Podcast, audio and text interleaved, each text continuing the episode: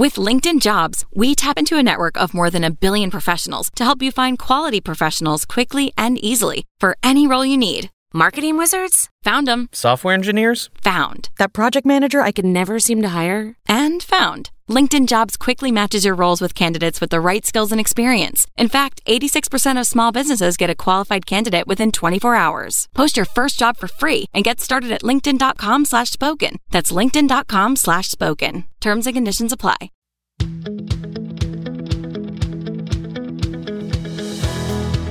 Welcome into the Investing in Real Estate show. My name is Clayton Morris, the founder of Morris Invest. We are a full service rental real estate company. And this the goal of this show, look, is to really make you a more intelligent real estate investor. And whether you're more advanced or just starting, I believe these questions that we get from our audience can help all of us. There's always a piece from someone's question that can help us on our journey. So today we have our Q&A episode. We're going to answer your questions live here on the show. It's very easy for you to leave a voicemail question of your own and ask any real estate estate or finance related question, and I will attempt to answer it. You can go to our website, morrisinvest.com slash Clayton. Again, morrisinvest.com slash Clayton, where you can leave a voicemail message. Try to keep it to about 30 seconds or less. Okay, we've got three great questions lined up for us today, and I want to take the first one from Mark. And I should say, I do not listen to these ahead of time. So, you know, if you ask me a question, I have to let the wheels spin for a second to get the answers, but I do not answer, uh, listen to these ahead of time. So, Mark, fire away. Hi, Clayton. My name's Mark from Florida.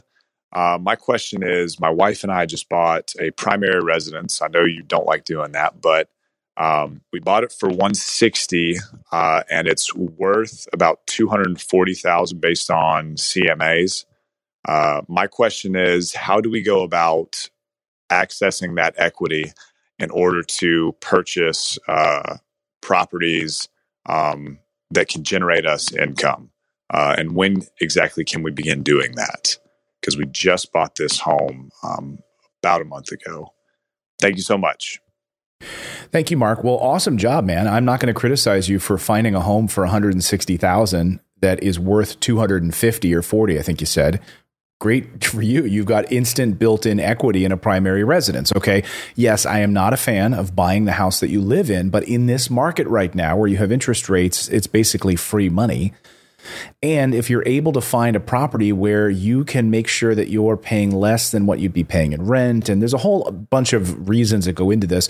The reason I'm not a fan of buying the house that you live in is because it takes money out of your pocket. Okay. Unless you're buying a duplex where you live in one side of the duplex and you're renting the other side out. So, like, I rent where I live, right? I, this is, if you're watching me on the video on our YouTube channel, this is, I rent this place.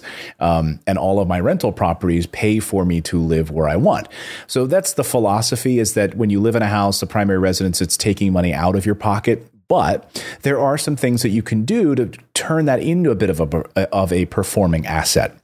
Because right now it's not a performing asset, right? You bought it, you're paying the bank.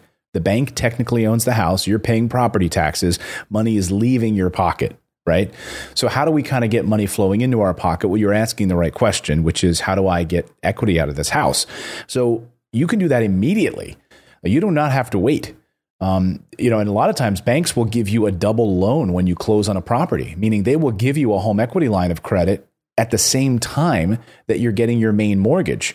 Uh, I know a number of years ago uh, when I got my main mortgage, I they offered and they actually gave us a lower percentage point on our overall mortgage if we bundled in a home equity line of credit with it. You know, and we're like, yeah, sure and it was like a $10,000 home equity line of credit or maybe it was like 20 but what they were doing is giving us the credit almost back on the down payment we placed on the property. So you've probably got more wiggle room than you think about if you've already also put down a down payment on the property. So immediately I would shop around for a home equity line of credit get equity out of that property. You're going to get a zero you know you'll have a zero balance when you get that home equity line okay?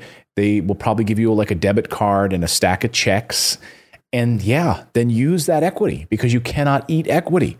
Use that equity to acquire rental properties. And like I say, like, you know, for like with one of our properties at Morris Invest, a down payment on a new construction house is like 35, 40,000. So you could pull out probably two or three versions of those down payments and start acquiring rental properties using the equity that you found in this house. So, hey, you know, congratulations, Mark. You found a house where there's some built in equity. And when you closed on it, and according to those CMAs, now we'll just see what the appraisal says uh, after the bank runs their own numbers. But that's what I would do, my friend. Remember, you cannot eat equity. Okay, our next question comes from uh, Soniel. I hope I'm saying that right. Son, Son, Soniel. It's a pretty name, by the way. Um, let's listen to your question. Hey there, Clayton. Uh, my name is Soniel Esteem. I just want to take a moment to thank you for everything that you've done. Uh, your podcast was very critical to my success uh, in my journey entering into real estate. I got a lot of great knowledge from uh, everything that that you've you've stated on your podcast. Um, I spent a year just doing research and listening to your podcast and a couple other podcasts uh, before I uh, started my real estate investing journey. So just want to take a moment. Thank you for that. Um, currently, uh, my situation is I just got a promotion at work uh, where it's going to be 80% travel. I just found out that my wife is also pregnant, so I'm freaking out a little bit about that, but we're figuring it out. Uh, my wife does work uh, virtually, so meaning we can live essentially anywhere that we want and we want to capitalize on that by uh, you know living in a state that you know has the least amount of taxes. We currently stay in Chicago. It's a little bit expensive here. Um, it's not a little bit; it's a lot uh, expensive. Um, we currently stay in Chicago, but we plan on moving to a state that can give us the most bang for our buck and also is landlord friendly. So, in your opinion, what state would, in this situation, would be the ideal state to you know, get the most bang for your buck. Thank you. Thank you, Soniel. And yes, I said it was a pretty name. Doesn't matter that you're a guy. It's a pretty name. It's an awesome name. So regardless, but anyway. So really interesting question, Soniel. You know, look, I have to just speak from experience, you know, where if anyone's been following what we do at our company at Morris Invest for any length of time, you know that we build a lot of new construction with our partners in in our construction teams in Texas. Um, because of the overall tax environment, um, the overall landlord of friendliness. Um, why are so many Fortune 500 companies moving to that area? There's a reason. In fact, today in our newsletter, we talked about people moving to this area because, in, in many ways, it's going to become the next Silicon Valley. So you have a lot of big tech companies that are up and moving. Um, California is incredibly inhospitable for business. So is New York. Um, so is New Jersey. So is Illinois. So you've got this migration pattern happening down south. Um, and look, Tennessee is also really attractive. Texas is the most landlord friendly state in the country.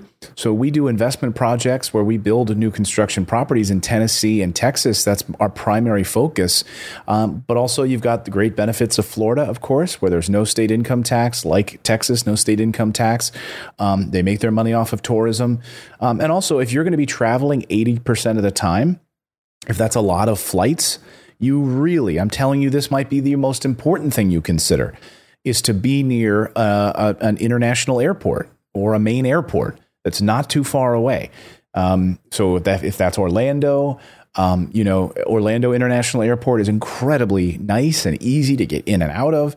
Um, but in Texas as well, uh, be smart with where you're you're you're landing. You don't want to be driving three hours to get to the airport for you to be traveling eighty percent of the time. again, I don't know if it's on the road traveling, driving, or if it's flying. But you definitely um, like that's why a lot of people live outside of New York City near Newark. They live in some of the nice train stop towns, like 30 minutes outside of Manhattan, so they can get to Newark Airport really quickly for flight and international travel. Um, in a very you know easy airport, not terribly easy, but quick to get in and out of. So you want to be near one of those big airports. I would recommend Texas, Tennessee, Florida, North Carolina, South Carolina, uh, having access to airports where you don't have to do layovers all the time and you have direct flights is you would be miserable. I will tell you right now, Soniel, you would be miserable if you uh, did not make that an easy choice for you to be traveling a lot. So I hope that helps. That's where I would do it. Thank you for that question. All right, uh, this next question is from Angelica also a pretty name. I'm on the pretty name kick. Um, Angelica. Um, of course, I think of Hamilton when I think of Angelica. Okay, here we go, Angelica. Hello, Clayton. This is um, Angelica speaking. I have a question about um about the investment of real estate. I bought a new condo, no, old condo with remodeling done now. And I put a lot of money re- in remodeling. And I would like to know if it's better to say to sell or to rent.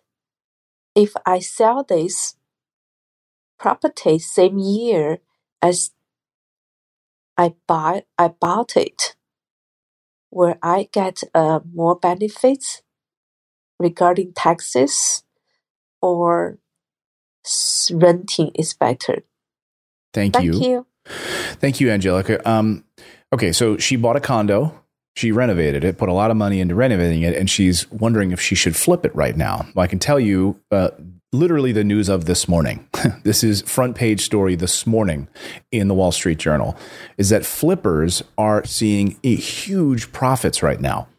Profits are up like 25% for flippers, but very few flippers are flipping right now. I guess they're just nervous. But those people that are flipping are doing really well. I am not a flipper, but I will tell you that news, Angelica. So you might consider with these with the, the value of properties right now going up. And I think, look, we might be heading into a downturn of first time home buyers in the next over the next few months.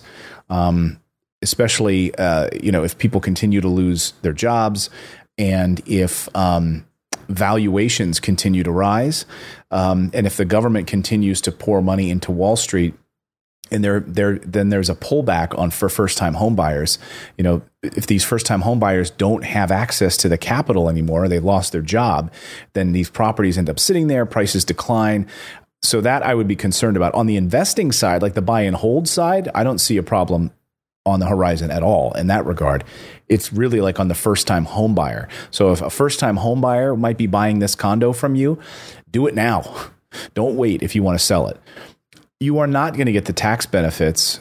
Um, I don't know if you're living in the property or not, but obviously you're going to pay capital gains when you flip it on the profit, you know, because and flipping properties is not what I do because it's a transaction. It's it's like a salary because you're only as good as your next property that you flip. So I'm always into buying and holding, but the thing I don't like about condos, Angelica, are the condo associations. So if you got this condo and it does not have a condo association where you're paying $500 to some board members to tell you what to do with your roof, then great. But if you also have to pay a condo association fee that they could in a, in a heartbeat tell you that you cannot rent this property out anymore, anyone who's listened to my show for any length of time knows I do not like HOAs and condo associations. So I'm not a fan of that. Um, the only two big flips that I ever did were of properties that were in condominiums. And the condo association fees were like $700 a month. So consider that. I hope you find that helpful. Um, but if I'm going to pull the trigger on a flipping a property, I'm going to do it sooner rather than later. And I would take that profit and I would reinvest that into long term buy and hold properties out of condominiums. Okay. But congrats on doing a flip hey, that's a lot of work. And good for you for uh, taking that step to uh, make some profit there in this market. Thank you to all of you who sent in your questions. We'll be back again with more questions in our next episode. So please, you can leave a question for me, 30 seconds or less, ideally, by just going to morrisinvest.com slash Clayton. And that's how you can leave us a 30 second question. And if you're ready to pull the trigger on rental real estate and you want a company that will do it all for you, full service, all you need to bring is a down payment on a new construction rental property. You can book a call with our team at Morris Invest. Just go to our website. We've got a ton of blog posts up there. We've got video walkthroughs of our properties. You can see what we do in our team.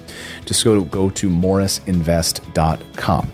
Thank you, everyone. Now go out there, take action, become a real estate investor. I believe it's the number one way to build wealth. We'll see you next time.